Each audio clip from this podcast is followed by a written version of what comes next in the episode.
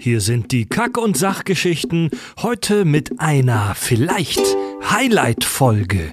Wir lieben ja Psychothemen und haben uns schon so oft mit Filmen und Comichelden und ihren Problemchen und ihrer dunklen Vergangenheit beschäftigt. Heute haben wir eine Dame zu Gast, die sich beruflich mit traumatisierten Kindern beschäftigt und uns erklärt, was ist das überhaupt? Das sogenannte Trauma. Sie hat sich sogar extra für uns Batman-Filme angeschaut und gibt ihre Prognose ab, könnte man den dunklen Ritter überhaupt noch erfolgreich therapieren? Viel Spaß beim Hören, hier ist der Podcast mit Klugschiss. Total banale Themen werden hier seziert. Scheißegal wie albern, hart analysiert. Darüber wird man in tausend Jahren noch berichten. Das sind die Kack- und Sachgeschichten. Wir befinden uns im Jahr Anus Domine 2022 im Kack- und Sachstudio in Hamburg-Barmbek. Was gibt's da zu gucken? Ich weiß nicht, ihr verbietet mir ständig, ich soll nicht rumberlinern und nicht schwäbeln. Alter, ich verbiete dir jetzt Latein. Gut. Lateinverbot für Fred. Und ich begrüße mit mir Endlich hier. mal eine sinnvolle Regel. Ich begrüße hier meine Mitkackis, meine Mitpodcaster. Äh, er sitzt äh, meistens zu meiner Rechten, ist ehemaliger Filmcutter in der Werbung und hat seinen Job aufgegeben, um Profi-Podcaster und Cutter für Podcasts zu, für uns zu werden. Hallo Tobi. Schönen guten Tag. Auf der anderen Seite, er war früher Filmjournalist, wenn man das so schimpfen darf, und er war Fotograf und er hat auch alles hinter sich gelassen, um auch mit uns Profi, äh, und Sachverständiger zu werden. Hallo Richard. Schönen guten Tag. Das klingt immer so, als wäre das ganz neu, aber wir ziehen das jetzt hier seit einem Jahr durch. Ne? so Voll. vollberuflich. Aber ja, ist immer noch schön. Ja, mein Ja, Name ist Fred. Ich habe eine Karriere als Küchensous-Chef aufgegeben. Nein, äh, auch mit äh, Podcaster. Und wir haben heute eine sehr spezielle und spannende Folge. Äh, wir haben gleich einen sehr spannenden Gast bei uns. Äh, zuerst haben wir eine kleine ähm, Vorgeschichte dazu, wie diese Folge heute entstanden ist. Wir haben im, war es der Mai? Ja. Im Mai diesen Jahres haben wir bei Twitch einen Livestream-Marathon veranstaltet. Ein 69-Stunden-Livestream. Das war Er, brutal. Erinnert ihr euch noch, Jungs? Ja, wie, wie auch nicht. Also drei Stunden rund um die Uhr online gewesen, Danach- zu dritt. Drei Tage. Brauchte ich auch echt eine Pause von euch. Das war, das war brutal. Das war einfach echt viel für den Organismus, ey. Und wir wollten, wir haben das einfach als Gag gemacht, auch um die Leute auf unseren Twitch-Kanal zu locken. Und haben uns überlegt, Mensch, können wir nicht bei dem Kanal irgendwas Cooles machen? Äh, Geld sammeln, bei Twitch sammeln ja manche Leute Geld für sich selbst oder für andere und wir dachten, für uns selber wollen wir das nicht machen, sondern wir suchen uns irgendeine gemeinnützige Organisation aus, der wir dann äh, am Ende Geld spenden und es ist ein sensationeller Betrag zusammengekommen. Wir haben in diesen drei Tagen über 20.000 Euro gesammelt Komplett verrückt. als Spenden. Und, Echt komplett verrückt trifft es ja gut. ja, und diese Spenden gingen an äh, den gemeinnützigen Verein Ankerland in Hamburg, der sich um traumatisierte Kinder kümmert. Und wir hatten tatsächlich dann ein bisschen Kontakt mit Ankerland und äh, wir, also wir haben die von uns aus tatsächlich angeschrieben und meinten so, hey, habt ihr nicht mal Lust, auch vorbeizukommen und über dieses spannende Thema zu sprechen? Und heute ist sie hier von Ankerland. Hallo, liebe Ilse! Ja, vielen, vielen Dank für den Empfang. Ähm, ich stelle mich einfach kurz erstmal vor. Sehr mein gerne. Name ist Ilse Hüttner. Ich bin äh, bei Ankerland seit 2009 und äh, bin mit im Vorstand und ähm, leite das Trauma-Informationszentrum bei Ankerland. Und ich mache im Haus, im Traumatherapiezentrum von Ankerland, die Traumafachberatung für erwachsene Bezugssysteme oder Bezugspersonen, muss man sagen, von traumatisierten Kindern und Jugendlichen. Genau.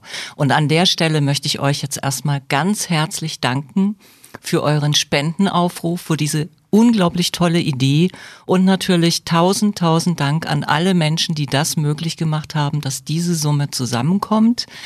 Denn ähm, die gesamte Arbeit von Ankerland zwei, seit 2008 finanziert sich auch heute noch 100 Prozent über Spenden. Wow.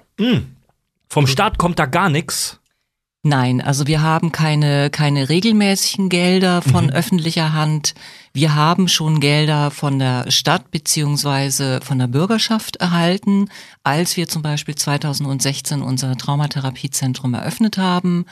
Ähm, das waren Gelder, um das Haus äh, sozusagen ähm, umzubauen, ähm, zu renovieren und dann auch nochmal in der Folge einmalig auch Gelder, um bestimmte ähm, Positionen, bestimmte Stellen, das war Verwaltungsstellen im Haus zu finanzieren.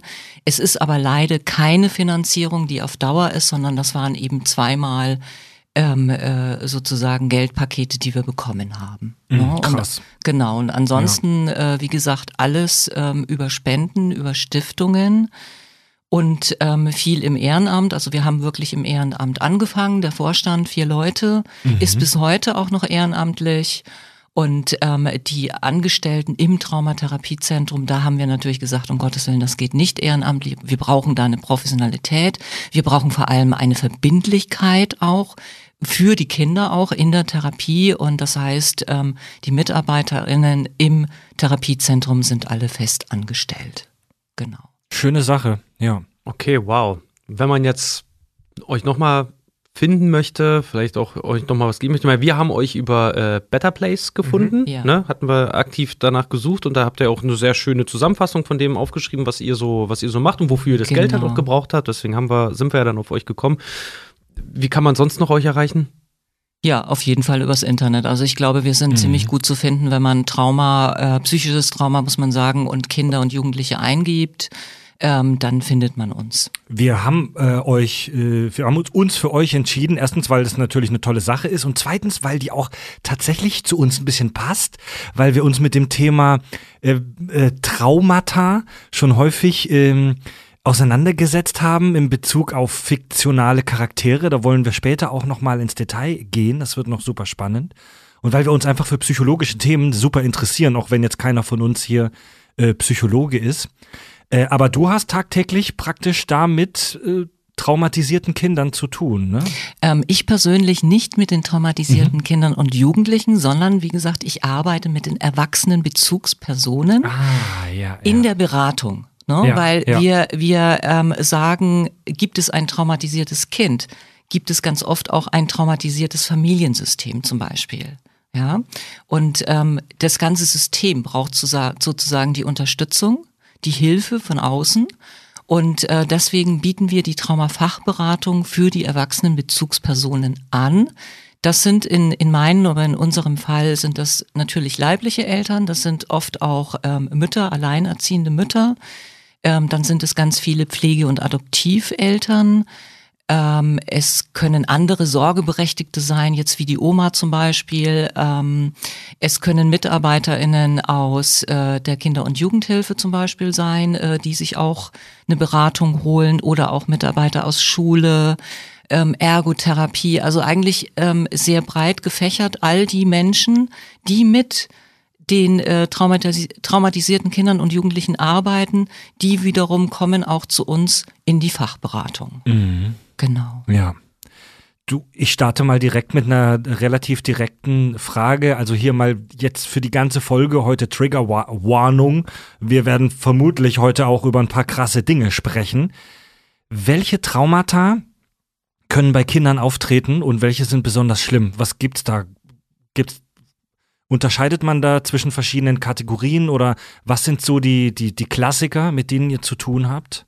Also es geht ja erstmal, ähm, welche Situationen sind es eigentlich, die traumatisierend sein können. Ne? Und ähm, da kann man keine feste Regel ziehen, weil äh, das immer auch abhängig davon ist, wie ist der Mensch eigentlich im Leben aufgestellt, wie viele Ressourcen hat er, welche Resilienzen hatte. Mit anderen Worten, jeder, jeder Mensch geht anders mit belastenden Situationen um. Natürlich gibt es Situationen, wo wir wissen, auch aus der Forschung, die hat einen sehr, sehr hohen äh, äh, Prozentteil, dass eine Traumafolgestörung entwickelt werden kann. Aber es ist immer im individuell zu sehen. Und wenn wir jetzt im Kinder- und Jugendbereich gucken, dann ist es einfach so, Kinder sind ja kleine, kleine Erwachsenen. Das heißt, Kinder entwickeln sich ja auch. Und ähm, die Entwicklung des Gehirns ist ja je nach Altersstufe auch noch nicht ausgereift, mhm. noch nicht abgeschlossen. Und das hat natürlich auch ganz viel damit zu tun, ähm, dass zum Beispiel eine Situation, die für einen Erwachsenen nicht traumatisierend ist, die mit Sicherheit dann vielleicht auch belastend ist, aber nicht äh, eine traumatische Situation für ein Kind, je kleiner es ist, desto schneller kann es zu einer Traumatisierung kommen. Als Beispiel vielleicht mal, ähm, ein 16-jähriger Junge ist mit seinem Vater auf dem Parkplatz. Der kommt in einen Streit mit einem anderen, weil Parkplatz ähm, hast du mir weggenommen und der andere haut ihm auf die Nase. Schießt das Blut raus. Erstmal ja äh, keine lebensbedrohliche Situation. Für den 16-Jährigen ist das mit Sicherheit auch nicht schön anzusehen. Aber er wird wahrscheinlich erstmal keine Traumafolgestörung entwickeln. Wenn jetzt aber das Kind drei oder vier Jahre alt ist, dann sieht es schon ganz anders aus.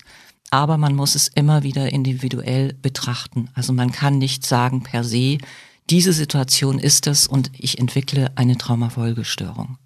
Also kann in solchen Situationen dann, ähm, ich sag mal, die Möglichkeit des Gehirns, abstrakte Konstrukte zu verarbeiten eine Rolle spielen. Also wenn ich jetzt zum Beispiel 16 Jahre alt bin und mein Vater kriegt ein paar auf die Nase, dann kann ich das abstrahieren. So, ne? Also sprich, ich, ich, ich schnall relativ schnell, das ist nicht lebensbedrohlich. Ich habe die Situation erkannt, kann einordnen, was da stattgefunden hat. So, ne? genau. ne? Das jetzt eine richtige Reaktion ist, äh, das lasse ich jetzt mal offen. Ähm, so, und jetzt bei einem drei- oder vierjährigen ist das im Zweifel noch nicht möglich. Also das kann dann so eine Hemmschwelle sein, oder? Genau, es ist eben, es wirkt ja für das kleine Kind viel, viel bedrohlicher. Und das, mhm. das ist eigentlich genau der Punkt, das Bedrohliche. So. Und wir alle als Menschen, wir haben quasi eine Lebensversicherung, nämlich ähm, für die Kinder sagen wir auch, das ist ein Notfallprogramm. Wenn wir in eine lebensbedrohliche Situation kommen oder auch die Seele, muss man sagen, die Seele in eine lebensbedrohliche Situation kommt, dann äh, gibt es ganz bestimmte Abläufe in unserem Gehirn. Und wenn ihr mögt, dann erkläre ich euch das mal an einer kleinen Geschichte, so wie wir das auch bei den Kindern und Jugendlichen gerne. machen oh, und wie ich es auch ähm, für die Bezugspersonen mache. So, und ich nehme mal an, ihr alle kennt Fried Feuerstein. Na den, klar, den Jabba Jabba du. Genau, also wir wissen, Fred ist ja eigentlich ein total gemütlicher Typ. Und der wohnt mit Wilma und seinen zwei Kindern in seinem super Steinzeithaus. Der totale Luxus mit einem Garten und der Garten ist auch total sicher, weil wir wissen auch, die Steinzeit, die war unglaublich gefährlich. Verglichen mit der Steinzeit haben wir heute als Menschen ein sehr, sehr sicheres Leben. Ja, so. Es ist morgens und Fred sagt zu Wilma, du, ich gehe raus, ähm, ich gehe fürs Abendbrot Beeren und Pilze zusammen. Ja, geh du mal raus, aber pass auf, Fred. Weißt ja viele Gefahren. Ja, ja, Wilma, mache ich, mache ich. So, und er geht raus und er sammelt seine Pilze und Beeren und er hat das Körbchen auch schon voll. Er vergisst die Zeit, die Sonne scheint, er ist im Wald. Und er ist eigentlich zu entspannt. Und plötzlich, schräg vor ihm, hört er ein Knacken im Unterholz. Und er guckt sofort hin, weil er weiß, Säbelzahntiger und andere gefährliche Tiere. Lebensgefahr. So. Und jetzt passiert eins, der gemütliche Fred, der reagiert blitzschnell, der rennt in einem Affenzahn zum nächsten Baum, springt auf den Baum rauf und jetzt könnte man meinen, er ist in Sicherheit. Der Baum hat aber einen Haken. Der Baum ist gerade so hoch, circa zwei Meter, dass er von der Erde weg ist, erstmal vom Tiger weg, aber er kommt auch nicht höher, weil der Baum ist oben zu, zu wackelig. Er würde quasi umknicken. Der Tiger rennt ihm hinterher, ganz klar. Der Tiger ist zu schwer und zu groß, der springt nicht auf den kleinen Baum drauf. Aber der Tiger streckt sich. Er streckt sich und streckt sich und streckt sich immer mehr. Und die riesige Pranke mit seinen scharfen Krallen, die kommt immer weiter ans Gesicht von Fred. Und Fred weiß in dem Moment nicht, es fehlen noch ein paar Zentimeter und er reißt mich vom Baum runter. Für Kinder erzählen wir das natürlich nicht ganz so. Mhm. So, und das ist eine Situation, in der Fred gefangen ist. Das heißt, der Baum, der erstmal ja der Fluchtweg war und die, der sichere Hafen sein sollte, der ist eine Falle. Er kommt nicht weiter. Und Fred weiß nicht, ob der Tiger es nicht doch noch schafft, länger zu werden. Und das ist eine traumatische Situation oder auch, wie wir für die Kinder sagen, eine Nichts geht mehr Situation, weil Fred kann nichts mehr tun. Und als Menschen haben wir drei Möglichkeiten, unser Überleben zu sichern. Das eine ist Flucht, das hat er geschafft. Der ist auf den Baum, äh, der ist erstmal geflohen, auf den Baum gesprungen, ja. blitzschnell. Das zweite ist Kampf. Keine Chance. Gegen den Tiger kann er nicht kämpfen. Und das dritte, die dritte Möglichkeit, die ihm jetzt noch bleibt, die sichert unser seelisches Überleben.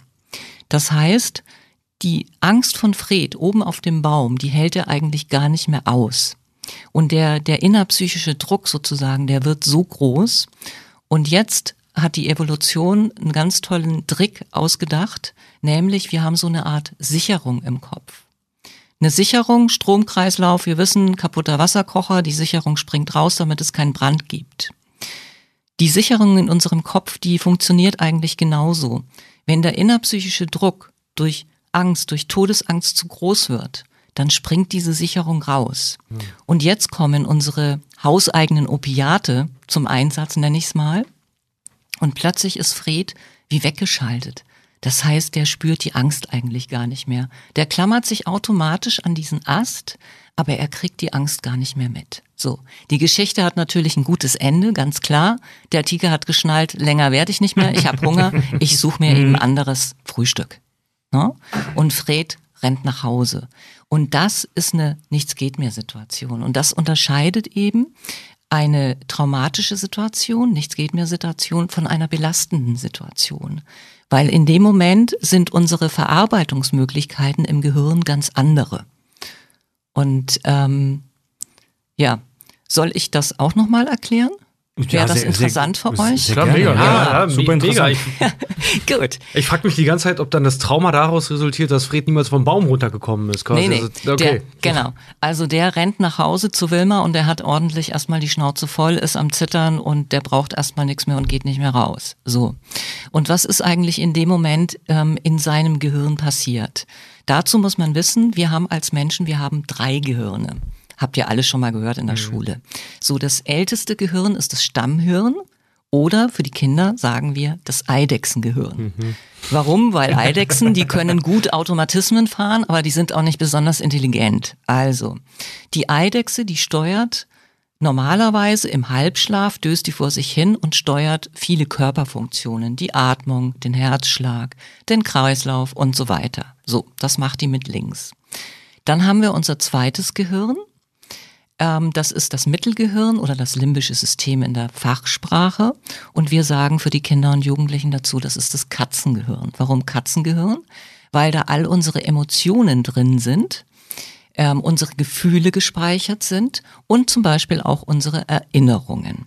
Und soweit sind wir alle gleich, ähm, alle Säugetiere, Säugetiere gleich. Und der Mensch ist ja auch nur ein Säugetier. Mhm. Und das, was den Menschen jetzt von allen anderen Säugetieren unterscheidet, Hund, Katz und Pferd, das ist das dritte und das jüngste Gehirn, der Neokortex.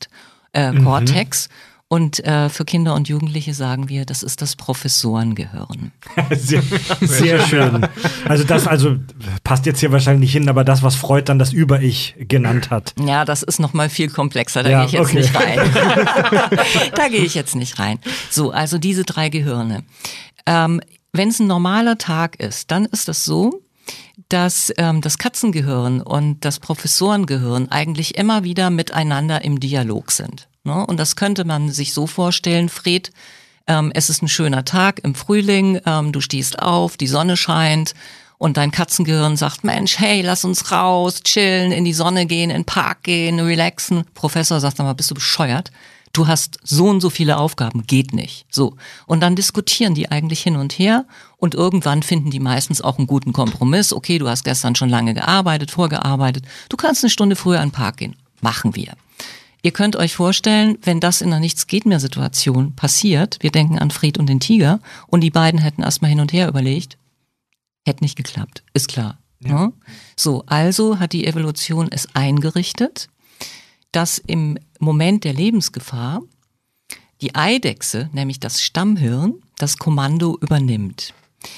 Und man muss dazu wissen, ich habe ja gesagt, alle Gefühle und Emotionen sind im Katzengehirn gespeichert und da ist natürlich auch unser Angstzentrum, also Angst und Angstzentrum und da gibt es so etwas wie einen Notfallknopf oder Alarmknopf.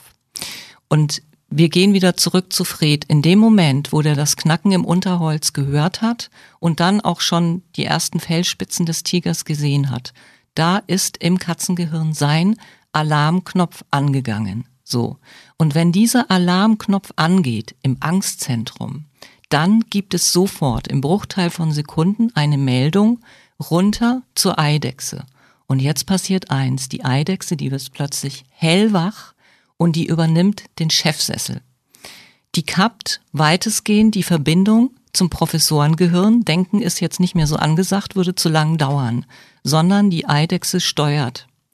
Und die Eidechse schüttet jetzt Stresshormone aus. Adrenalin, Noradrenalin, Cortisol, Endorphine. So, dieser Cocktail, der ist in unserem Blut. Und wenn ihr euch überlegt, Fred ist ja eigentlich ein sehr gemütlicher Typ, der ist ganz schön korpulent und trotzdem war der Blitz schnell auf dem Baum. Mit einem Riesensatz hätte er im Normalfall nicht geschafft. Aber das war das Adrenalin. Das mhm. Adrenalin hat das geschafft. So. Und das passiert in dem Moment, wo wir in Lebensgefahr sind. Und das ist bei Fred passiert. Wenn wir jetzt noch mal weiter weggehen ähm, zu Fred zurück. Fred ist ja jetzt bei Wilma und ich habe gesagt, dem schlottern erstmal die Knie. Es sind jetzt ein paar Wochen vergangen. Fred hat eigentlich immer noch gar keine Lust rauszugehen und Wilma erkennt ihn eigentlich gar nicht mehr wieder. Die Gemütlichkeit ist vorbei. Der ist unruhig, der steht ständig unter Strom, der flippt aus, schreit rum äh, bei der kleinsten Kleinigkeit, kann nicht mehr gut schlafen, ist manchmal wie abwesend, ähm, ist gar nicht ansprechbar, sie weiß überhaupt nicht, was mit dem ist, als wäre es ein anderer Kerl. So, und jetzt gehe ich mal über. Ähm, Fred sitzt im Garten, er weiß ja, ja, der ist sicher, ich bin eigentlich in Sicherheit. So richtig entspannen kann er sich nicht, aber er sitzt trotzdem draußen in der Sonne. Und jetzt hört er im wieder im Garten ein Knacken eines Astes. Und dieses Knacken im Ast, haben wir alle schon gehört, das ist ein Trigger. Das mhm. ist ein Triggerreiz. Ja. Und jetzt ist es für Fred so, als wäre er wieder damals im Wald vor zwei Wochen in Lebensgefahr. Und Fred ist zwar körperlich noch anwesend, Wilma sieht ihn in seinem Stuhl, aber seine Seele oder seine Psyche oder sein Gehirn, die ist ihm damals, als er dem Tiger gegenüberstand, als die schlimmen Dinge passiert sind. Mhm. Und jetzt will ich nochmal drauf eingehen, warum ist es eigentlich so, weil eigentlich ist ja total Quatsch. Fried ist ja in äußerer Sicherheit, keine Frage. Warum hat die Evolution das so eingerichtet? An sich ist es ein super Notfallprogramm, was wir da haben. Die ganzen Abläufe, die ich gerade gesagt habe. Wenn wir jetzt nochmal dran denken, dass die Steinzeit ja unglaublich viel gefährlicher war als das Leben heute, ist es einfach wichtig gewesen, weil wenn das in dem Notfallprogramm so nicht verankert wäre, wäre Fred wahrscheinlich nach ein, zwei Tagen wieder in den Wald gegangen, vielleicht genauso sorglich, äh, sorglos in den Wald gegangen und dann, ob das nochmal geklappt hätte, ist fraglich. So. Und dadurch, dass quasi das Alarmsystem oder das Notfallprogramm jetzt sehr sensibel ist und immer wieder über diese Triggerreize anspringt, ist Fred sozusagen gewarnt. Mhm. Und jetzt muss man aber eins dazu wissen, dass wenn so ein ähm, Triggerreiz kommt, was passiert da eigentlich im Gehirn und wieso fühlt sich das eigentlich für Fred so an, als wäre er nicht mehr in seinem eigenen Garten, sondern als wäre er in der Situation damals. Und da würde ich jetzt nochmal ähm, auf unser Gehirn eingehen.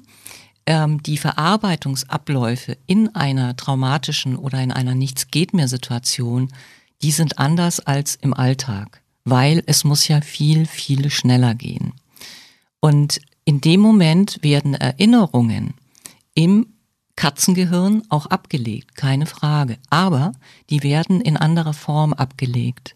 Das heißt, wenn wir eine Alltagserinnerung haben, wenn ich jetzt einen von euch fragen würde, sagt mir mal bitte den schönsten Tag im letzten Sommer, dann würdet ihr ein bisschen überlegen, würdet sagen, ja, okay, das war der und der Tag. Als ich mit Tobi und Richard gepodcastet habe, natürlich. Natürlich, natürlich das ist in Hamburg, genau. ist in Hamburg nicht so schwer, es war ein Dienstag, das war der Sommer. Genau, das ist also nicht schwer. Es war ein Dienstag, ihr könnt mir die Uhrzeit sagen, Ja. ihr könnt mir sagen, ähm, was da stattgefunden hat, von vorne bis hinten wahrscheinlich in dem Fall. Ihr wisst, wie ihr euch gefühlt habt, ob es Spaß gemacht hat oder ob ihr mal ähm, irgendwie einen kleinen Disput hattet oder was auch immer, ja. Das könnt ihr mir alles erzählen. Das heißt, es ist eine Erinnerung mit allen Sinnen abgespeichert, was dazugehört. Gesamt, ne? So, und wenn wir in einer Nichts-geht-mehr-Situation sind, dann ist es eben nicht so. Aufgrund der Schnelle und ähm, der Verarbeitung, die sozusagen andere Wege geht, ähm, man spricht auch davon, ist diese Erinnerung fragmentiert. Und ähm, da ist nicht ein gesamtes Paket, sondern da gibt es vielleicht ein Bild oder es gibt ein Gefühl oder es gibt eine haptische Erinnerung. Das Gefühl ist verbunden mit Todesangst, das ist ganz klar. Es kann ein Geruch sein, all das. So. Und da ist aber nichts, was zusammengehört sozusagen. Und das Wichtigste, was man über diese Informationsverarbeitung eigentlich wissen muss, ist, dass es keine, ich sag mal, Verbindung zu einer Zeitachse gibt. Das heißt, wenn ein Triggerreiz kommt und äh, die ein Erinnerungsfragment aktiviert, dann fühlt es sich ja so an, als wäre für Fred fühlt es sich so an, als wäre er nicht mehr in seinem Garten in Sicherheit, sondern es fühlt sich an, als wäre er wieder im Wald. Und das hat damit zu tun, dass die Verbindung zu einer Zeitachse fehlt. Und das ist also, das ist eben ähm, symptomatisch für einen Flashback, heißt es ja auch, dass ein traumatisches Erinnerungsfragment aktiviert wird und der Mensch dann sich so fühlt, als wäre er wieder im damals, als die schlimmen Dinge passiert sind. Da, dazu habe ich eine Frage. Und zwar, ähm, Flashbacks sind ja dann eben auch in deiner Geschichte relativ stark. Ja?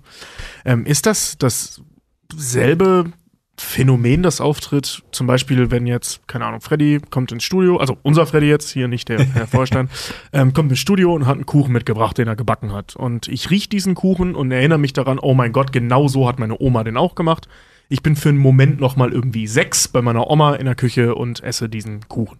So, also ist das dasselbe Phänomen, nur aufgrund dessen, dass die Erinnerungen fragmentiert sind, haben die eine andere Wirkung? Oder was, also warum sind diese Flashbacks so präsent? Warum sind die so stark? Weil wenn es nur, in Anführungszeichen, nur fragmentierte Erinnerungen sind, kann das ja auch ein bisschen egal sein. Ja, weil eben die Wahrnehmung in dem Moment, also die Verbindung zu der Zeitachse fehlt und es sich für die Menschen in dem Moment so anfühlt, als wären sie wieder im Damals. Und klar, das, was du gesagt hast mit deinem Kuchen sozusagen, du bist ja, das erinnert dich sofort, wahrscheinlich im Bruchteil von Sekunden, auch an deine Oma, an eine schöne Zeit, an wunderbare Erinnerungen. Und du gehst auch in diese Gefühle rein, weil es sind tolle Erinnerungen. Ähm, der Geruch, die Wärme, die Geborgenheit, all das, was das ausmacht, diese Erinnerung. Und ähm, das heißt, gerade Gerüche ähm, gehen sehr auf unsere Gefühle, ähm, reaktivieren also sehr schnell auch Gefühle wieder. Und dadurch ist das für dich eine schöne Erinnerung. Wenn wir aber davon ausgehen, dass es eben keine schöne Erinnerung, sondern eine sehr angstbesetzte Erinnerung ist in einer Nichts geht mehr Situation und ich eben nicht weiß, dass ich ja heute in Sicherheit bin. Man kann es auch sagen, man ist einfach im falschen Film. Die Menschen sind nicht mehr im Hier und Jetzt, die sind in einem falschen Film. Und dieses Ich- Fehlen zur, äh, Entschuldige, ich, ich, ich bin da noch nicht ganz fertig. mit. Alles, alles okay. Ich wollte gerade nur wissen, ob ich zufällig ein Trauma habe. Oder hatte. ähm, die, dieses ähm, Fehlen der, ich sag mal, Verbindung zur richtigen Zeitachse. Ähm, ist das dann jetzt wirklich so, wenn ich die Erinnerung an meine Oma habe, die spult dann kurz vor meinem inneren Auge, sag ich mal, ähm, ab. Es ist irgendwie schön, das ist toll. So, ich weiß aber, ich bin 34, keine 6.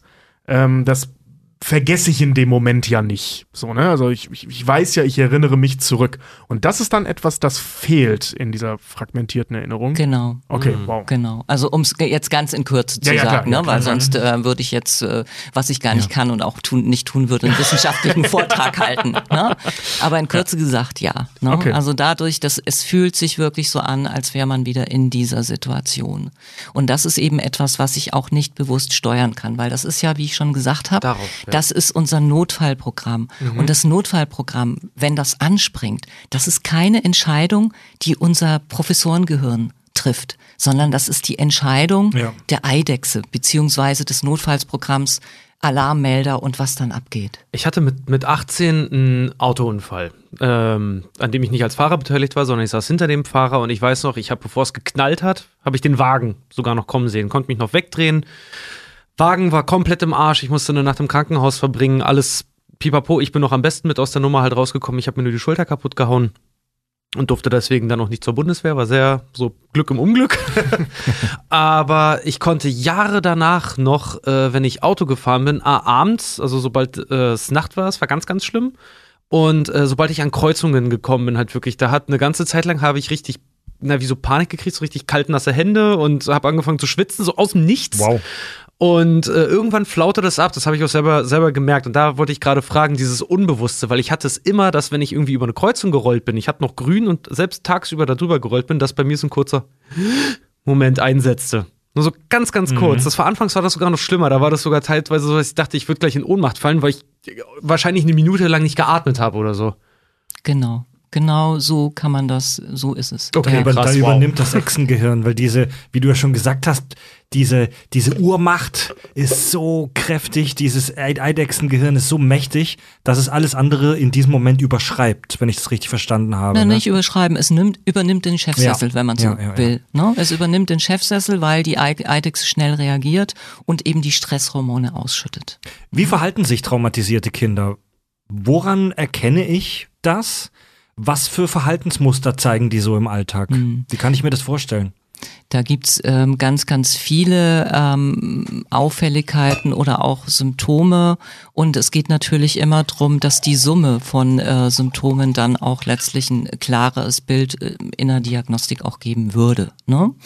Und ja, wie verhalten sie sich? Ähm, das kann zum Beispiel sein, dass ein Kind sich ähm, immer mehr zurückzieht, dass es äh, keine Freunde mehr trifft, dass es am viel, äh, Familienleben nicht mehr teilnimmt. Ähm, das kann sein, dass sich das Kind plötzlich nicht mehr konzentrieren kann, ähm, dass es Schlafstörungen hat, Einschlafstörungen, Durchschlafstörungen, dass es Albträume hat, schlimme Albträume ähm, dass es starke Stimmungsschwankungen hat, ähm, dass es oftmals mit durch Kleinigkeiten sehr aggressiv wirkt, was es vorher gar nicht getan hat. Im nächsten Moment ähm, todtraurig ist, dass sich Kinder ähm, sehr viel Gedanke über äh, Gedanken über negative Ereignisse zum Beispiel auch äh, machen, die sie gehabt haben ähm, dass äh, Kinder Schuldgefühle haben. Also das, das ist wirklich, das sind ganz, ganz viele ähm, Auffälligkeiten, Symptome, die in Summe dann natürlich ein, ein klareres Bild ergeben. Und dann gibt es natürlich auch bei Kindern, ich sage jetzt einfach mal in Anführungszeichen auch die klassischen Symptome einer ähm, Traumafolgestörung, die Flashbacks, wo wir gerade drüber gesprochen haben. Für die Kinder sagen wir, das sind die Blitzerinnerungen, weil die eben ganz schnell kommen und man fühlt sich, als man wieder im Damals. Ähm, dann gibt es auch die Geschichte mit der Sicherung, die rausspringt, nämlich wie, ähm, Entschuldigung, wie weggeschaltet sein. Ähm, in der Fachsprache heißt das äh, dissoziative Phänomene. Das ist zum Beispiel, ähm, eine Lehrerin nimmt wahr, dass ein Kind wie ein Tagträumer öfters in der Klasse sitzt, obwohl es früher mitgemacht hat. Das starrt nur aus dem Fenster oder starrt vor sich hin und keiner weiß eigentlich, ist der noch geistig anwesend. Ne? Dieses wie weggeschaltet sein, also das gibt es eben auch. Es gibt, ähm, dass Kinder, die, die verhalten sich plötzlich viel jünger. Vielleicht ein achtjähriges Kind verhält sich plötzlich ähm, wie ein fünfjähriges oder vierjähriges Kind. Also das sind ähm, ganz, ganz viele Symptome, die man im Einzelnen vielleicht gar nicht als das erkennen würde. Das ist auch nochmal ein Unterschied ähm, zu Erwachsenen, weil da ist einfach, kommt es auch wieder drauf an mit der Gehirnentwicklung, wie weit der Entwicklungsstand des Kindes, ähm, wie weit ist das und ähm, ja, genau, ähm, einfach von, von Erwachsenen auch nochmal differenziert zu betrachten, was die für Symptome haben. Blöde Frage, aber ähm, weil du ja auch sagtest, dass Traumata äh, dann auch von Person zu Person auch und auch im Alter und Entwicklungsstand des Hirns halt auch irgendwie unter, unterschiedlich ist. Ähm, kann man da rauswachsen, wenn man als Kind sowas mal hatte? Naja, das ist, das ist eben schwierig. Also kommt, also kommt da, halt auf, ja, auf das. Trauma Ja, ja. darauf an, schätze ich mal, auf die, auf die Schwere der. also Trauma ist ja erstmal die Situation, die passiert ist. Bei Fred. Ne? Fred, ähm, das war die traumatische Situation. So. Und ähm, wenn wir in eine traumatische Situation kommen, heißt es nicht zwangsläufig, dass wir auch eine Traumafolgestörung entwickeln. Hm. Ne? Okay. Und ähm, bei Erwachsenen äh, sagt man, dass circa ein Drittel ähm, eine Traumafolgestörung, ähm, also eine Chronifizierung entwickelt. Das ist dann die posttraumatische Belastungsstörung. Ähm, diese, diese Werte gibt es bei Erwachsenen, bei Kindern sieht das nochmal anders aus. Da ist es einfach auch viel komplexer. Ähm, das heißt, was therapeutisch eigentlich behandelt wird, ist die Traumafolgestörung. Das Trauma können wir ja nicht verhindern. Klar. Das gehör, ja. gehört eigentlich zu unserem Leben. Und äh, was eben häufig nach einem Trauma ist, ist eine akute Belastungsstörung. Das ist so, was du auch gerade gesagt hast ähm, mit dem mit dem Autounfall die dann aber, wenn ich es richtig verstanden habe, bei dir auch nach einer gewissen Zeit zurückgegangen ist. Das, das heißt, hat aber das hat bestimmt fünf oder sechs Jahre gedauert. Das hat richtig angehalten. Okay. Okay, also da, das ist natürlich schon, das ist eigentlich zu lange, auch nach unseren ähm, Diagnoserichtlinien. Aber du hast letztendlich, es hat sich dann doch zurückentwickelt bei dir, ne? Ja. Genau. Und ähm, also das ist sozusagen nicht jede ähm, traumatische Situation entwickelt oder entwickelt der Mensch automatisch eine Traumafolgestörung. Mhm. Jetzt muss man, ich bleibe mal da im Erwachsenenbereich, ähm, weil es da auch eine Studienlage gibt. Ähm, ist es aber so, dass ähm, die ein Drittel, dass da nicht unterschieden wird, welche Art von, von Trauma ist das eigentlich oder wie war die Situation. Und da muss man eigentlich, das wird, sondern es wird alles in einen Topf geworfen.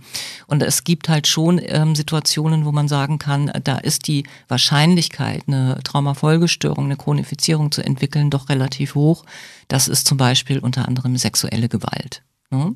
Wenn ich das aber alle ähm, äh, verschiedenen Situationen in einen Topf reinwerfe, ähm, kommt dann eben ein Drittel raus. Aber kann man da jetzt sagen, pauschal, so wie ich das raushöre, dass sexuelle Gewalt schon das Schlimmste ist, äh, was man da erleben kann?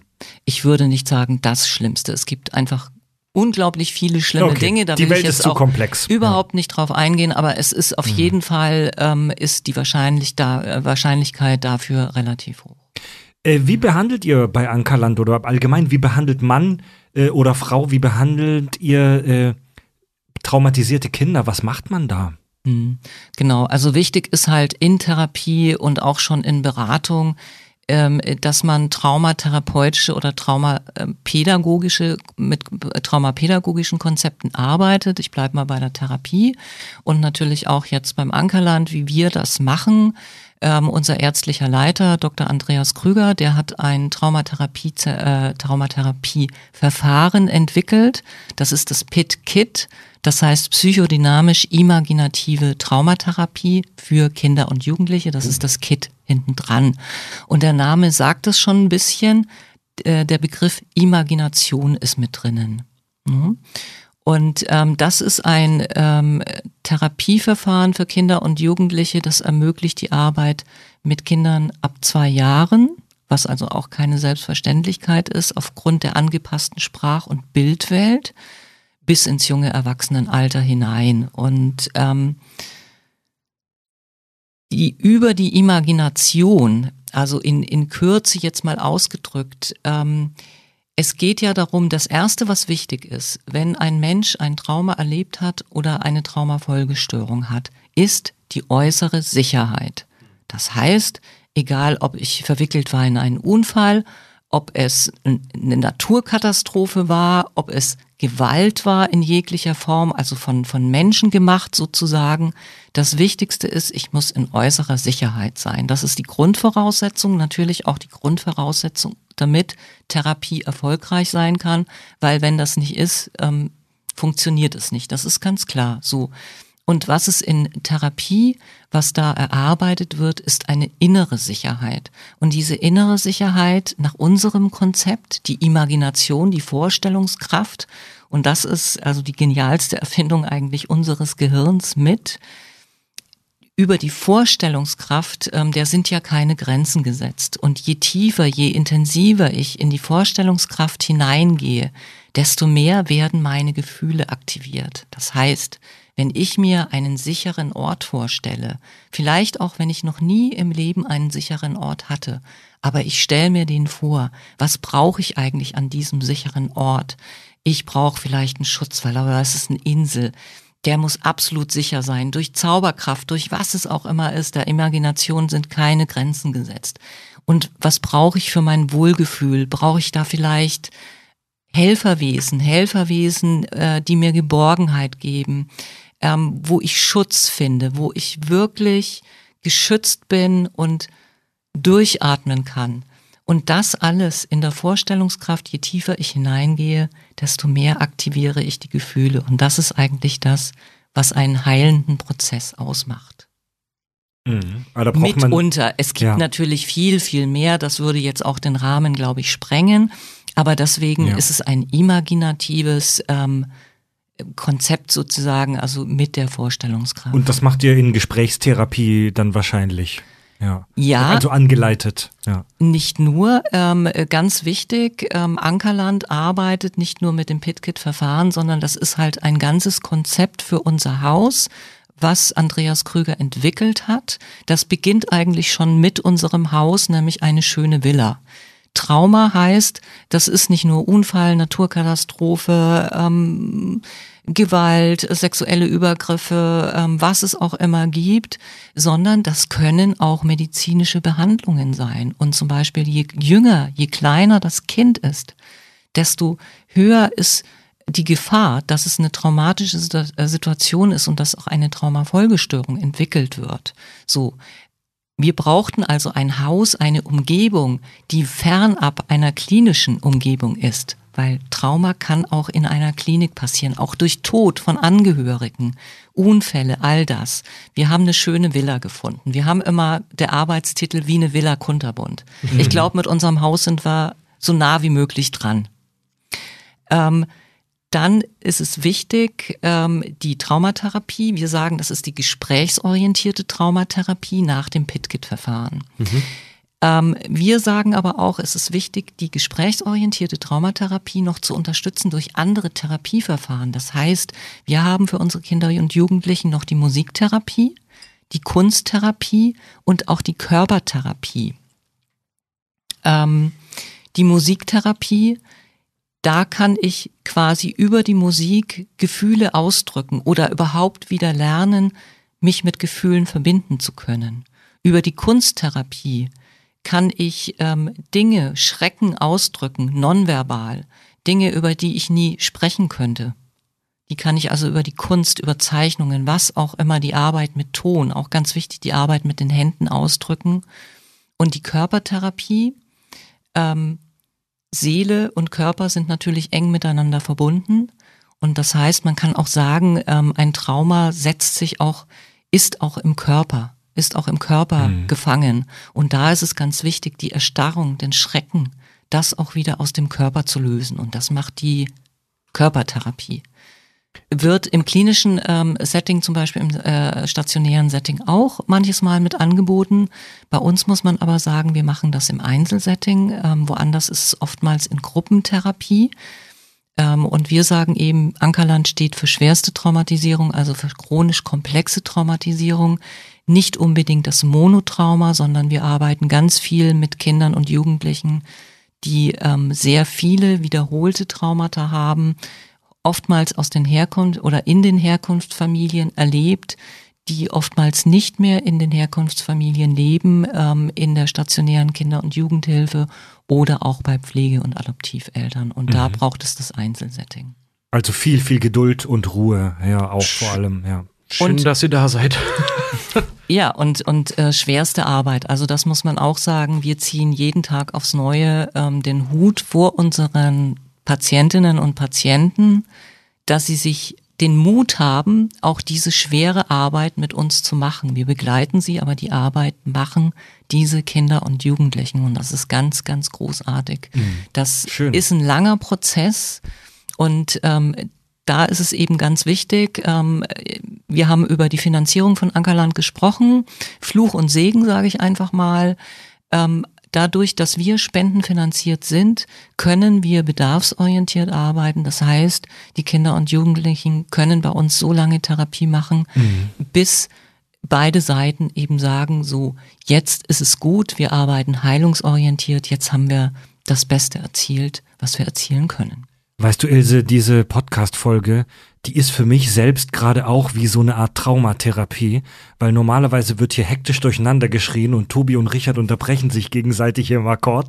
Du hast so einen schönen, ruhigen und entspannten Duktus, ja, super, super angenehm. Es wäre auch blöd, wenn ein Therapeut wild vor sich her sammelt, nur halt. ja, ja, so wäre ich als Therapeut geworden. Ich habe mir damals in Leeuwarden in Holland äh, den Studiengang Kreativtherapie ähm, in Bezug auf Dramatherapie angeschaut. Also ich war auch vor Ort, ich war so kurz davor. Dramatherapie? Äh, Dramatherapie, ja. Da machst also es ist auch so eine Form wie halt, also die haben eben äh, Musik, Kunst und Dramatherapie damals angeboten. Und Dramatherapie ist eine Form der Körpertherapie in Bezug auf Theater. Also, dass du mit den Kids so.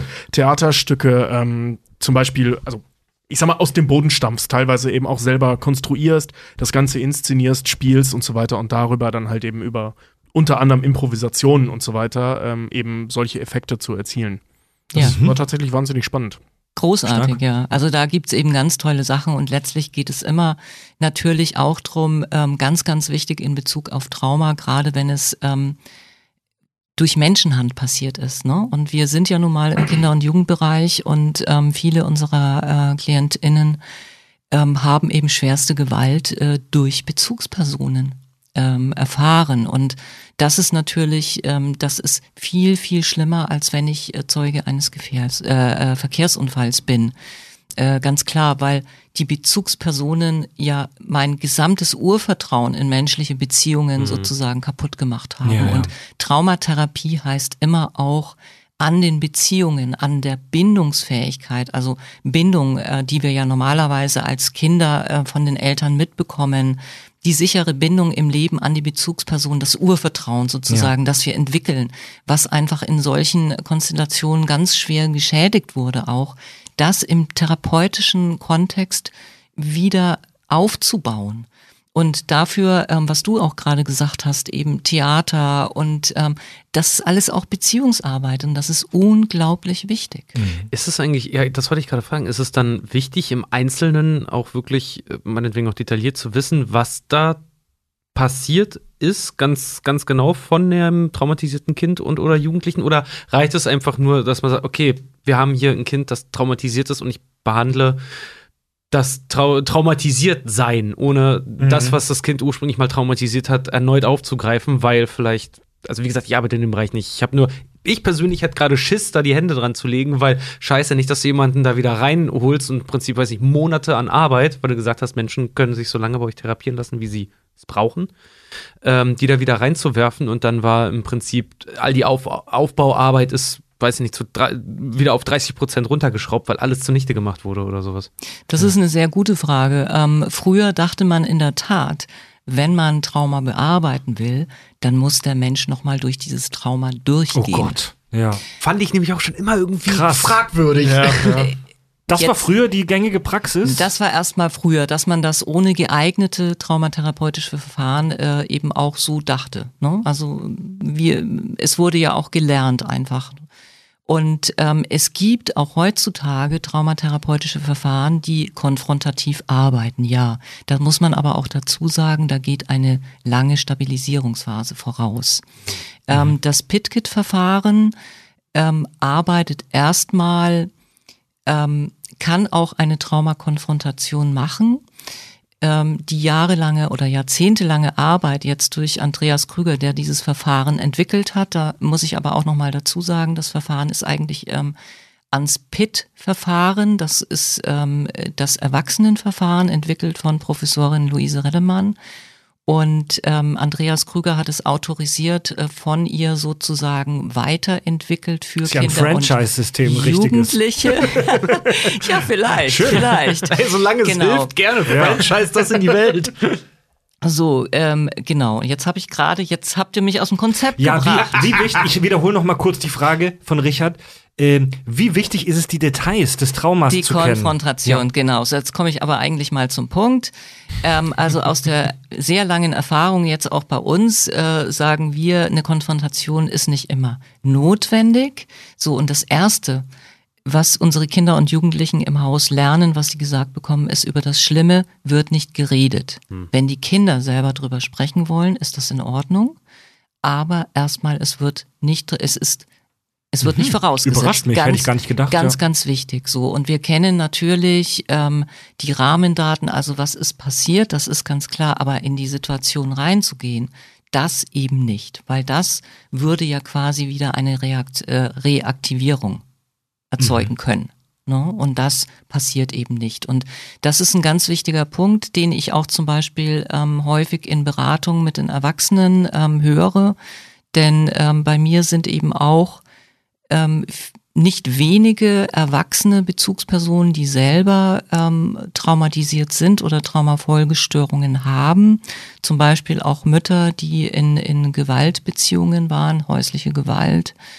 Und ähm, die sagen, nee, ich habe ich hab noch keine Traumatherapie gemacht, ich kann da nicht nochmal durchgehen. Und ähm, da ist e- eben ganz, ganz wichtig zu wissen, nein, das muss man nicht. Ne? Das muss man erstmal nicht. Es geht vor allem um die innere Sicherheit, um eine Stabilisierung. Und ob dann äh, eben eine Konfrontation irgendwann noch gemacht wird, dann sind es aber, dann sind ja ganz viele therapeutische Schritte sozusagen, ganz viel Arbeit auch schon gemacht worden.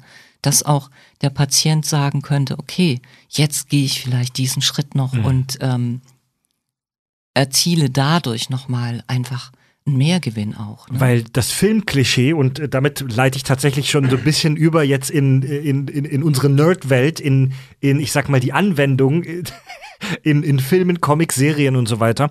Äh, Das Filmklischee ist ja, dass jemand, bei dem was im Kopf nicht ganz gerade läuft, sag ich mal ganz plump, dass der zum Psychologen oder zum Psychiater geht und dann wird da drin rumgestochert. Auf gut Deutsch, was früher passiert ist. Das ist ja das gängige Filmklischee.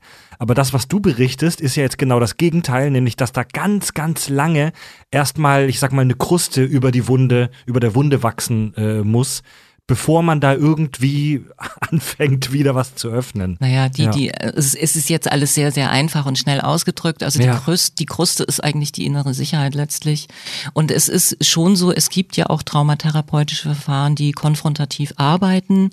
Ähm, aber es wird immer stabilisiert im Vorwege. Ne? Also dieses, jetzt gehen wir mal in die Praxis und jetzt erzähle ich mal, was ist denn da eigentlich passiert? Sagen Sie doch mal im Detail. Das passiert heute wohl hoffentlich nicht mehr. Ja. Nächstes Filmklischee. Äh, der Bösewicht ist deswegen ein Schurke, weil er als Kind was ganz Schlimmes erlebt hat. Ist es in der Realität äh, auch so wie im Comic, dass aus Opfern später dann Täter werden? Können. Können, können, ganz genau, Täter werden können. Genau. Ähm, man darf da nie generalisieren, aber ja, ähm, da gibt es einen Bezug. Es gibt, ähm, glaube ich, auch Studien in den USA, die sich mit ähm, straffälligen erwachsenen männlichen ähm, äh, männlichen straffälligen ähm, beschäftigen und äh, da gibt es auf jeden Fall einen Zusammenhang, ähm, den man aber nicht äh, generalisieren darf. Ja. Ähm, warum ist das so? Warum neigen Menschen, die äh, Opfer von Gewalt wurden, warum passiert das äh, manchmal, dass die selbst dann im Erwachsenenalter äh, selbst zu Tätern werden? Weißt du das? Nicht nur im Oder Erwachsenenalter, sondern eben auch ähm, schon im Kindes- oder Jugendalter eben Gewalt gegen andere auch ausüben. Und ähm, ich würde da mal bei unserem Konzept bleiben ähm, in der Kinder- und Jugendsprache, was, weil das ist sehr, sehr komplex auch und ich finde, damit kann man das ganz gut erklären. Ähm, wenn ich als kleines Kind in einer traumatischen Situation bin, ähm, und gehen wir mal davon aus, das ist zum Beispiel häusliche Gewalt. Und ich, vielleicht könnt ihr euch vorstellen, das Kind ist wie, also das Kind kann sich ja nicht wehren dagegen. Ne? Es ist ja erstmal hilflos, es ist dem ausgeliefert, was passiert. Und ähm, man kann sich vorstellen, das ist wie in einer Kiste drin. Das kommt in dieser Kiste jetzt im Moment nicht raus. Und dann kann man sich auch vorstellen, es ist eine Ohnmachtssituation. Und eine Ohnmachtssituation ist halt etwas, was für uns Menschen sehr schwer ertragbar ist, weil wir haben keine Selbstwirksamkeit mehr, wir können nichts dagegen tun. Und diese Ohnmacht, die kann man sich auch als eine giftgrüne große Wolke über diesem Kind vorstellen. So. Und die Psyche ähm, oder die Seele des Kindes, die hält das gar nicht aus. Und weil es das nicht aushält, ähm, macht die Seele jetzt, die macht einen Trick. Und der Trick ist, ähm, die erschafft Gedanken und vielleicht auch irgendwann ein Bild eines riesigen, großen Gnoms oder wie auch immer, der über dem Kind über der Wolke ist. Und der Gnom sagt, okay, du hältst das nicht mehr aus, die Angst, die Ohnmacht, ich hab das Gegengift. Und das Gegengift ist die Schuld. Das hört sich jetzt erstmal total merkwürdig mhm, an. Ja. So. Das heißt, dieser, wir nennen das den Quälgeist.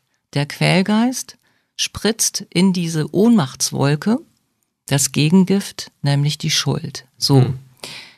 Warum funktioniert das? In dem Moment, wo das Kind die Schuld übernimmt, ich bin ja selber schuld, dass ich das jetzt erlebe, bin ich ja nicht mehr ohnmächtig. Über, ich übernehme ja die Verantwortung so. dafür. Ah, diese ganze Täter-Opfer-Umkehr auch so ein bisschen dann. Oder es gibt ja auch. Naja, erstmal ist es das Gegengift, ähm, sozusagen aus dieser Ohnmacht rauszukommen. Ja. Ja, ja, ja, ja. So, das heißt, dieser Quälgeist ist entstanden. Ne? Okay. Der Quälgeist ist aber erstmal hilfreich, weil er hilft, dass das Kind seelisch überleben kann. Ne? Weil es das die Ohnmacht nicht aushalten kann. Mhm. So. Und jetzt ist der Quälgeist entstanden, eigentlich um das Kind zu retten. Aber der Quälgeist, der, der hat einen hohen Preis sozusagen. Ne? Und der wuchtet dem Kind jetzt einen riesigen, ein riesiges Schuldpaket, einen riesigen Rucksack auf die Schultern und sagt, damit das so bleibt, du bist schuld. Und das flüstert oder brüllt er dem Kind immer wieder ein. Und das sind das kann nur ein Gefühl sein, das kann wirklich wie eine Stimme sein, manchmal kann es sogar die Stimme eines Täters sein. Oder es ist die Visualisierung, die vielleicht irgendwann auch kommt, dass das Kind sich wirklich mhm. sowas wie einen riesen, übergroßen Gnom vorstellt. Und warum betone ich dieses übergroß? Weil gegen das, was passiert, diese Ohnmacht, diese giftige große Wolke, die da ist, braucht es ja was ganz Großes, was ganz Starkes, damit es funktionieren kann. Mhm. So, aber der Deal ist eben, ich bleib erstmal da. Diesen Schuldrucksack, den hast du. Und der Schuld, die Schuld, also ich, ich versuche das jetzt küchenpsychologisch äh, zusammenzufassen. Bitte korrigier mich, wenn ich Blödsinn erzähle. Also, dass ich mir eine Schuld einbilde, ähm, dadurch gibt es plötzlich einen Grund dafür, dass mir diese, das angetan wird. Und Menschen hilft es häufig, wenn es einen Grund gibt. Ich weiß nicht, ist das verständlich? Nein, nicht, nicht der Grund. Ähm, der Grund oder der Deal, es ist der Deal, aus der Ohnmacht rauszukommen. Und ihr habt vielleicht alle schon mal vom Stockholm-Syndrom gehört, mhm. mhm. wenn Menschen als Geiseln genommen werden. Und das ist ja auch, das ist eine traumatische Situation und die Seele hält die Angst oder die Psyche hält diesen Druck gar nicht aus. So. Und jetzt passiert es, was ja anfangs, als die Forschung noch nicht so weit war, ähm, auch fassungslos gemacht hat, wie kann es denn sein, dass ein Opfer dem Gewalt angetan wird, dass es auf die Seite des Täters geht. Das ist genau dieser Trick. Ich gehe aus der Ohnmacht raus. Ich identifiziere mich mit dem Täter und bin somit wieder selbstwirksam. Gehe mhm. aus dieser Ohnmacht raus. Ja. Das kann man so ein bisschen auch vergleichen. Ne? Und jetzt war ja deine Frage eigentlich, wie kommt es dazu, dass Opfer manches Mal auch zu Tätern werden?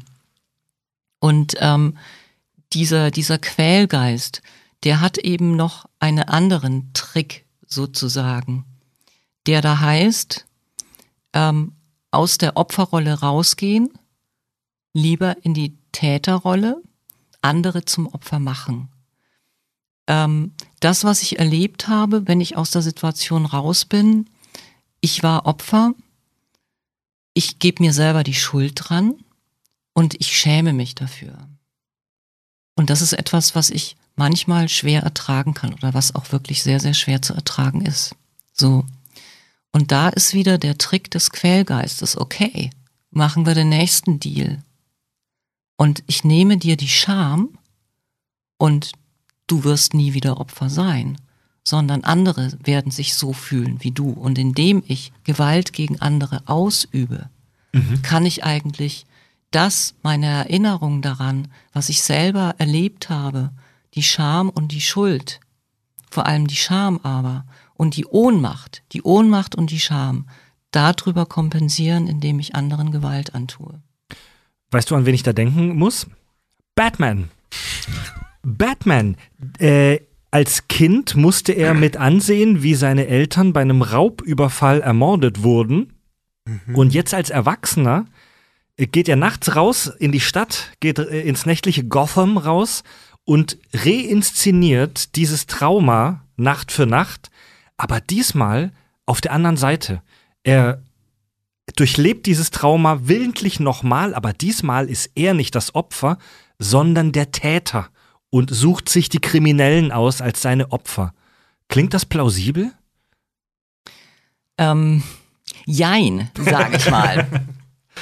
Ähm, ich muss zugeben, dass ich jetzt nicht äh, der äh, klassische Batman-Fan bin, aber ich dachte, wenn ich jetzt schon mal bei euch bin und wir haben ja auch vorher kurz gesprochen, dass es um Batman gehen soll, habe ich mir jetzt mal Batman Begins angeguckt. Schön. Oh, gut. Über, also großartige, fand, fand den richtig gut und auch Starbesetzung, also mhm. klasse gemacht. Ähm, da sehe ich jetzt aber Batman eigentlich gar nicht ähm, so, wie du ihn beschreibst. Mhm ähm, ja, der geht raus, aber er ist doch eigentlich der Held. Klar, der dunkle Held, der ähm, haut auch mhm. ordentlich äh, drauf, der kann man Knacks, wohl sagen, ja. ja. aber er kämpft ja eigentlich auch für Gerechtigkeit. Und ähm, er bleibt ja eigentlich auf der guten Seite. Ja, Batman hat der ist zornig, das wurde ja auch so in, in dem Film immer dargestellt. Also es geht ihm ja nicht nur um die Gerechtigkeit, sondern auch um die Rache. Aber gemessen an dem, was er ja auch erlebt hat, den Mord an seinen Eltern bezeugt zu haben, ist es ja erstmal eine normale Reaktion, Wut und Zorn zu haben. Und so, vielleicht verstehe ich es auch falsch und vielleicht weiß ich auch viel zu wenig jetzt von dieser Figur, muss ich sagen. Aber da habe ich erstmal gesehen eben auch, dass er ja auf der guten Seite bleibt. Er kämpft ja für Gotham, er kämpft gegen ähm, die, die andere böse Macht oder was das auch immer war und er kämpft eigentlich ja für das Gute. Mhm. Eigentlich, ja, das ist ja der schmale Grat, auf dem ja. er ja immer wandert, weil er selber sagt ja auch keine, keine Morde, keine Waffen. Also er, er tötet ja auch nicht, genau. aber das ja, Zitat aus diesem Film, ich muss dich nicht töten, ich muss dich aber auch nicht retten. Ganz genau. Aber ähm, äh, es gibt halt mehr als genug Beispiele in der, in der Comicwelt jetzt, wo man vermutet, dass er über diese Grenze mal hinausgegangen ist, was dann einen ultimativen äh, Ab Abfall von, von seinem Charakter halt auch irgendwie darstellen würde, ist aber niemals eindeutig thematisiert ja. worden. Also es ja. ist immer, die, genau das macht den Charakter halt interessant. Ja. Was, genau. was jetzt bei, ähm, also jetzt, wenn du sagst, du kennst den Charakter außerhalb von Batman Begins nicht, ähm, ist ehrlich gesagt erstmal irrelevant, weil es ist ja Batman Begins. Also viel weiter kennt man ihn da ja auch erstmal noch nicht. Ähm, was wir ja in Batman Begins sehen, ist halt eben, ich sag mal, diese, diese kathartische Reise, die er da unternimmt, aus Gründen kann man wahrscheinlich auch stundenlang mitfüllen, warum er das macht. Ähm, aber wenn er zurückkommt und sich selber in die Situation der ich sag mal, umgedrehten Retraumatisierung begibt. Also, dass er vom Opfer zum Täter wird. Jetzt erstmal juristisch losgelöst, ja. Also, er ist jetzt derjenige, der die ja. Bösen verkloppt. Oder jeden, jedenfalls, er macht ja das, was die Bösen damals gemacht haben mit seinen Eltern. Nur setzt er jetzt, und jetzt nehmen wir die Juristerei wieder oben drauf, ähm, mhm. schafft er sich ein Moralkodex. Nämlich, kämpfe zwar, also ich mache das Gleiche, was die mit mir gemacht haben, beziehungsweise mit meinen Eltern gemacht haben, aber unter dem Mantel der Rechtschaffenheit. Ich will ihm jetzt nicht unterstellen, dass er nicht wirklich daran glaubt, aber dieser Mechanismus, den ja, er ja. da benutzt, das ist ja im Prinzip genau das, was er erlebt hat. Der hindert ihn ja nur daran, aber ansonsten sein Ding ist ja, dass er sich als Kind halt äh, hilflos gefühlt hat. Jetzt will er, dass erwachsene Männer, also meistens sind es ja dann erwachsene Männer, die, die mhm. da äh, kriminelle Machenschaften beginnen, dass die sich hilflos fühlen und dafür hat er ja eine omnipotente Person erschaffen. Ja, also das, das ist ja im Prinzip die Frage. Ne? Also ist das das, was er tut? Geht er hin und stellt seine Kontrahenten in eine Situation der Ohnmacht? spricht jetzt erstmal vieles dafür, ne? Eben diese Figur, er sagt ja, ich werde zur Angst selbst, also er baut sich diese dunkle Figur, er baut sich diese, diese ganzen Gadgets, die er dabei hat, um eben auch physisch betrachtet übermächtig zu sein. Mhm. Also die Leute haben ja keine Chance gegen den, ne? Der ist super ausgebildet und hat diese Rüstung und so weiter. Ähm, also er ist ja ein Symbol der Ohnmacht der, für die anderen.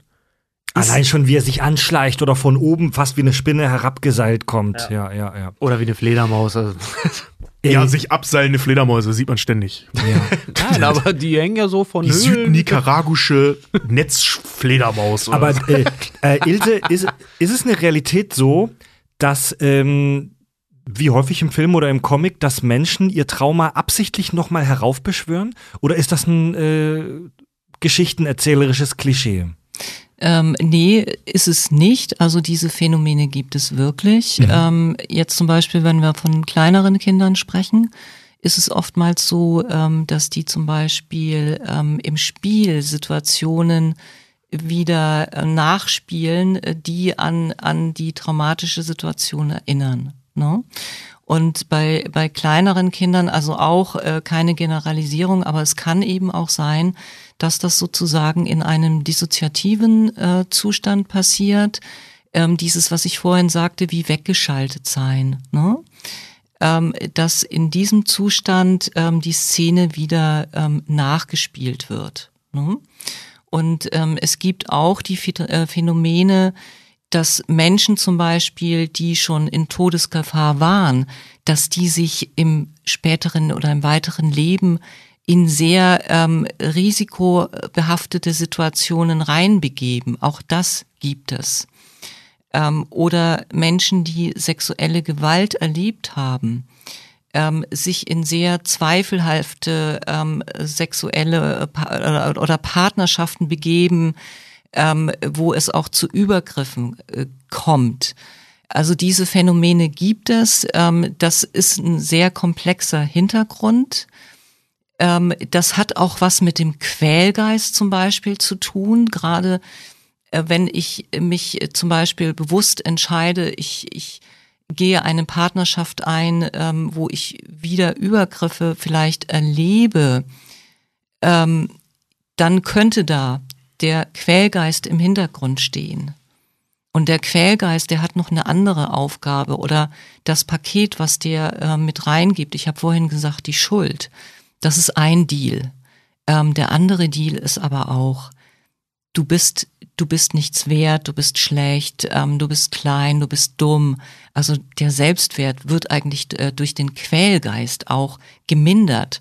Und der Quälgeist kann auch irgendwann sagen, du bist es ja gar nicht wert, dass es dir gut geht. So. Und dann kann ich mich nicht entwickeln in meinem Leben, dann kann ich die schönen Dinge der Welt nicht genießen, dann äh, kann ich mein Potenzial, was ich habe, gar nicht entwickeln, wenn dieser Quälgeist hinter mir, über mir ist und mir immer wieder einsuffliert, du bist doch gar nichts wert, du verdienst es doch gar nicht, eine ne schöne Beziehung zu haben. Klingt, Verständlich? Klingt voll nach Batman für mich, ehrlich gesagt, ja. ähm, ja spannend. Ja.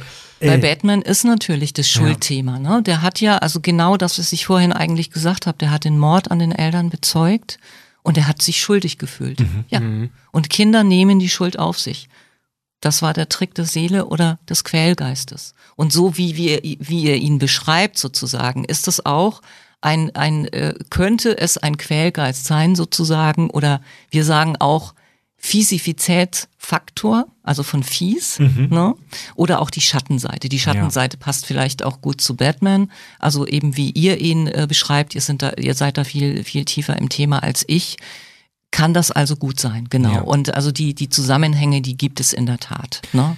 Über die Flashbacks haben wir ja schon kurz gesprochen am Anfang. In Filmen sehen wir diese Flashbacks, also dieses Zurückkommen von Erinnerungsfetzen, das sehen wir in Filmen normalerweise immer von der Innenperspektive. Also da gibt es dann einen Schnitt und dann sehen wir, wie der Soldat wieder im Krieg ist zum Beispiel oder wie Batman wieder in der Seitengasse ist. Wie sehen solche Flashbacks von außen aus? Wie sehen Menschen aus, die solche Flashbacks haben? Also ich glaube nicht, dass, dass deren Augen dann plötzlich ganz weiß werden, als würde, würden sie von einem Dämon besessen sein. Oder merkt man das gar nicht? Also, wie äußert sich das? Sind die dann kurz weggetreten? Ganz, ganz unterschiedlich. Ja. Also ähm, das kann äh, eine Panikattacke sein, das kann Zittern sein, das kann äh, komplett weißes Gesicht sein, das kann bis in die Erstarrung gehen, dass der Mensch also wirklich erstarrt, dieses wie weggeschaltet sein, was ich vorhin sagte, Sicherung im Kopf springt raus. Ähm, das kann auch sein, dass der Mensch um sein Überleben kämpft. Ja, Obwohl Das- keine Gefahr besteht. obwohl vielleicht keine Gefahr besteht. Theoretisch ähm, kann passieren. Man sieht, ähm, der Mensch ähm, hat eine Panikattacke, ja, der hat einen Flashback, hat Gewalt erlebt. Jetzt kommt ein Passant und sagt, Mensch, was ist mit Ihnen? und legt ihm die Hand auf die Schulter.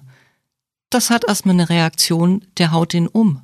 Der übt Gewalt aus, aber er kämpft in dem Moment um sein Überleben, weil er im falschen Film ist.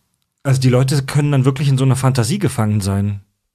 Die sind, die sind nicht in der Fantasie gefangen, die sind genau in der Situation gefangen, die sie erlebt haben, in den schlimmen Dingen. Weil, wie vorhin gelernt, die Verbindung zu einer Zeitachse fehlt. Ein Erinnerungsfragment wird reaktiviert, aber die Zeitachse fehlt. Und deswegen erlebe ich es im Bruchteil von Sekunden, als wäre ich wieder in der Situation, als es um mein Überleben ging. Das körperliche Überleben oder auch, ganz wichtig, das seelische Überleben. Hast du Rambo mal gesehen? Gerade der erste Rambo-Film. Ja, ja. Äh, Sorry, der, der hat genau so eine, Ja. so eine, so eine Ja. Episode, wenn äh, sie ihm die Haare schneiden wollen. Weil er sich dann wieder fühlt wie früher, als er im Vietnamkrieg gefangen genommen wurde und ihn äh, Vietcong mit Messern die Brust zerschnitten haben. So. Genau, dann Genau. rastet der im äh, Friseursalon aus. Genau. In der Polizeiwache aber, ja. Polizeiwache, ja. Stimmt, in der Polizeiwache wollen sie ihn frisieren, ja. Also hier nochmal der Hinweis für alle, die unsere Rambo-Folge nicht gehört haben. Rambo ist kein dummer Film. Erst ab Rambo 2 werden die wahnsinnig Ja, dumm. Genau, aber aber der erste Rambo ist ein spannender psychologischer Actionfilm. Davor- Ja, Act- es ist ja nicht mal wirklich ein Actionfilm. Es Nee, ist, eigentlich nicht. Das ist eigentlich ein astreines, ast- astreines psychologisches Das ist ein Drama, Kriegsdrama, Weil du, ja. weil du halt einen Menschen hast, der dann plötzlich in den Wald rennt, sich gegen eine Horde Kleinstadtbullen halt durchsetzen muss. Und er ist aber, er ist, er ist ein total ausgebildeter äh, Guerillakämpfer, der, wie sagt sein Colonel so schön, er schläft, wo sie niemals sein würden, er jagt, was sie niemals jagen würden, er isst, wovon sie kotzen würden. So. Äh, ja, ich habe noch eine Frage. Ähm, und zwar finde ich es erstmal wirklich toll, dass du dich mit der, dass du hier extra für uns dir äh, Superheldenfilme angeguckt hast. Super geile Vorbereitung. bleib, mal da, bleib mal dabei, das ist bestimmt ganz gut. Ist es möglich, dass ein vermutlich schwer traumatisierter Mensch, wie zum Beispiel Batman, aber setze hier ganz viele Superschurken oder Superhelden ein, also eigentlich alle. Eigentlich fast alle, ne? Ja. Alle, alle haben sie auf irgendeine Art ein Trauma äh, erlebt, weil es sich halt so gut zum Geschichtenerzählen eignet. Ah, Lex Luthor nicht, der ist nur reich. Und, und ist es möglich, dass so ein Mensch, ein erwachsener, schwer traumatisierter ähm, Mensch, so wie Batman zum Beispiel, der schon ganz viele Jahre damit lebt und auch schon viele, viele Dinge äh, gemacht hat, viele schlimme Dinge auch gemacht hat, kann man den überhaupt noch erfolgreich therapieren? Ich kann keine abschließende Antwort äh, darauf geben. Ich denke, man kann sagen, wie schlimmer, wie schlimmer die Dinge eigentlich waren, wie viel mehr Gewalt ich anderen Menschen angetan habe, wie, wie viel mehr ich sie vielleicht auch erniedrigt habe, vielleicht auch hin zum, zum Tötung, ähm, desto schwieriger wird es vielleicht auch. Aber da kann ich keine abschließende Antwort geben. Und ähm, ich habe ja über den Quälgeist gesprochen und äh, da vielleicht auch nochmal erklärend, wir gehen eben davon aus, dass wir als Menschen viele sind, habt ihr wahrscheinlich auch schon mal gehört, dass äh, jeder Mensch eben innere Anteile hat. Ne? Und ähm, jeder Mensch hat ähm, kraftvolle innere Anteile und jeder Mensch hat auch verletzte Anteile. Das äh, erstmal keine traumatisierten Anteile, aber auch verletzte Anteile ebenso. Und nochmal in unserem Konzept zu sprechen, ähm, in unserem Konzept, so wie ihr mir jetzt gegenüber sitzt, das ist ja euer Alltags-Ich. Ihr seid auch nicht in einer Ausnahmesituation. Für die Kinder und Jugendlichen sagen wir, das ist der König des Tages. Ne? Der König des Tages und der sitzt an einem runden Holztisch. Das passt hier gerade, wo wir sitzen. Und da sitzen seine Anteile. Und alle diese Anteile haben ja nur einen Zweck, nämlich das Überleben des König des Tages zu sichern. Und das darf man auch nicht beim Quälgeist vergessen. Der ist im Moment der aller, allergrößten Not entstanden, um das Überleben seines König des Tages zu sichern. Aber der Deal funktioniert eben, der macht keinen Sinn mehr, wenn der Mensch in Sicherheit ist. So, und wenn es um diese Quälgeister oder um diese Schattenseiten geht, dann geht es auch drum, die haben ja, ich habe auch vorhin gesagt, die haben eine unglaubliche Kraft und auch eine Macht. So. Und das ist ja erstmal was Positives. Dieser Quälgeist, der hat damals einen Auftrag mitbekommen. Jetzt sind vielleicht Wochen, Monate, Jahre vergangen. Der Auftrag hat sich geändert.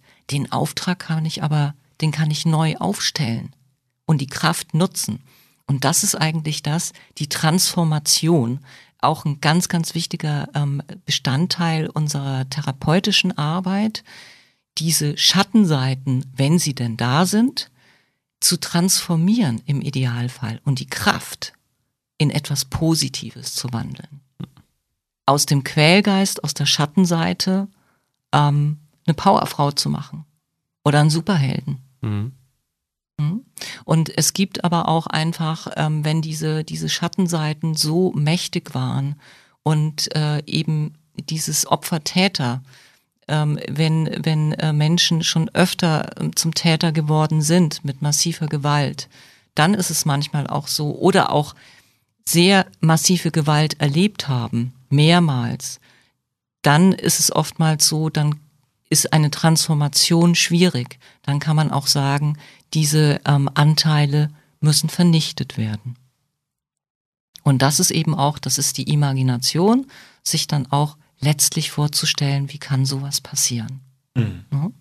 Ähm, wir haben ein Selbsthilfebuch ähm, für Kinder und Jugendliche geschrieben, das Powerbook. Da ist das alles nochmal drin geschrieben in der Kinder- und Jugendsprache. Nochmal ganz wichtig auch, ähm, diese Powerbooks, ähm, die sind voll mit äh, psychotraumatologischem Wissen auf dem neuesten wissenschaftlichen Stand, Selbsthilfebuch. Die sind in der Kinder- und Jugendsprache geschrieben. Da führen zwei Protagonistinnen durch. Ein Mädchen von 15 und ein Junge von 16, glaube ich. Und eben Andreas Krüger als, als deren Therapeut sozusagen, der erklärt, der die sogenannte Psychoedukation macht. Das, was ich äh, mit euch auch gerade gemacht habe. Was ist denn eigentlich ein Trauma? Mhm. Was passiert da im Gehirn? und viele, viele Dinge mehr, auch Stabilisierungsübungen. Ähm, was kann ich eigentlich selber für mich machen? Was kann mein Umfeld ähm, äh, mit mir machen? Ähm, außerhalb von Therapie. Also da gibt es ganz viele Ansätze, ganz viele Dinge und das Powerbook ist eben ein Ansatz auch, was man gerade auch lesen kann, wenn man noch nicht in der Beratung angebunden ist, in der Therapie angebunden ist, wenn einfach noch nichts äh, da ist, was helfen kann. Denn wir müssen auch drüber reden, dass die ähm, Wartezeiten auf Therapie, die waren gerade im Kinder- und Jugendbereich immer sehr, sehr lange, aber durch Corona sind, äh, Corona sind die noch viel, viel länger geworden. Und ähm, da reden wir oft über ein Jahr und länger. Oh Gott. Ja. Und ähm, was kann man da tun? Und mhm. äh, da ist es eben ganz, ganz wichtig, auch zum Beispiel so ein Buch. Ja. ja? Mhm. Scheiße, also, dass man da ein Jahr warten muss. Aber mir geht's ja jetzt schlecht. Jetzt muss ich noch ein Jahr warten. Hm. Ja, vor allem, weißt du, wenn du 34 bist und 35 wirst, dieses Jahr ist lang, aber okay. Aber wenn du zwischen drei und vier, da passiert so viel in der körperlichen Entwicklung und eben auch in der Entwicklung genau. des Gehirns also diese, diese Zeitabstände, die, die, ich sag mal, die sind schwer miteinander zu vergleichen. Mhm. Genau, ja. das ist also, je jünger die Kinder sind, desto ähm, schwerer ähm, oder desto schlimmer ist es, dass die Wartezeiten so lange ja. sind, weil eben so, so viel passiert in der Entwicklung. Und da würde ich noch mal eine kurze Überleitung machen eben zu unseren ande, anderen Angeboten bei Ankerland äh, neben dem Therapiezentrum das Trauma-Info-Telefon. Ähm, wir sind ein ehrenamtliches Team ähm, und die Kolleginnen, die geben am Trauma-Info-Telefon Kontaktdaten von Behandlungsmöglichkeiten, von Traumatherapeuten, von Kliniken, die traumatherapeutisch arbeiten. Ganz wichtig aber auch von Fachberatungsstellen, Erziehungsberatungsstellen, ähm, Hilf Lebenshilfen, äh, Fachberatungsstellen bei Gewalt, Kinderschutzzentren. Also es gibt, es gibt viele, äh, viele Institutionen, die man aber kennen muss mhm. und die auch gerade die Fachberatungsstellen noch wichtiger sind als ähm, vor Corona, weil die eben auch überbrücken können ähm, dass die Menschen nicht alleine sind in dieser Wartezeit, dass sie in einer Fachberatungsstelle angebunden sind. Und äh, da haben wir eine umfangreiche Datenbank ähm, für Hamburg und Umgebung und ähm, deutschlandweit ähm, Listen mit Traumatherapeuten und auch Kliniken, die traumatherapeutisch arbeiten für Erwachsene und aber auch im Kinder- und Jugendbereich.